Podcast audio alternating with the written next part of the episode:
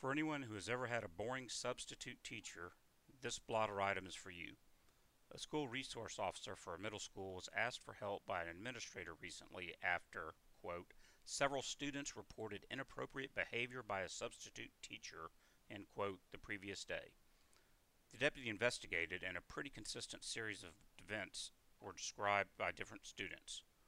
For instance, the substitute, quote, was telling the kids that she smokes weed and that she will have a party at her house so they could smoke weed together, quote, the deputy wrote.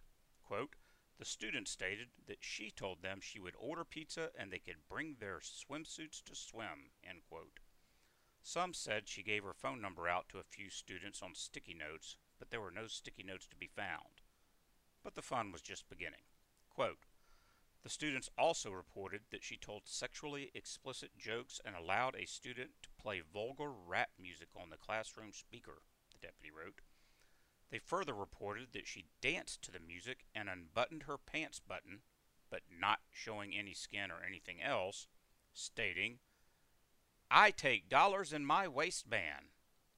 Some students reported that they have had her as a substitute before, but never had this kind of behavior displayed.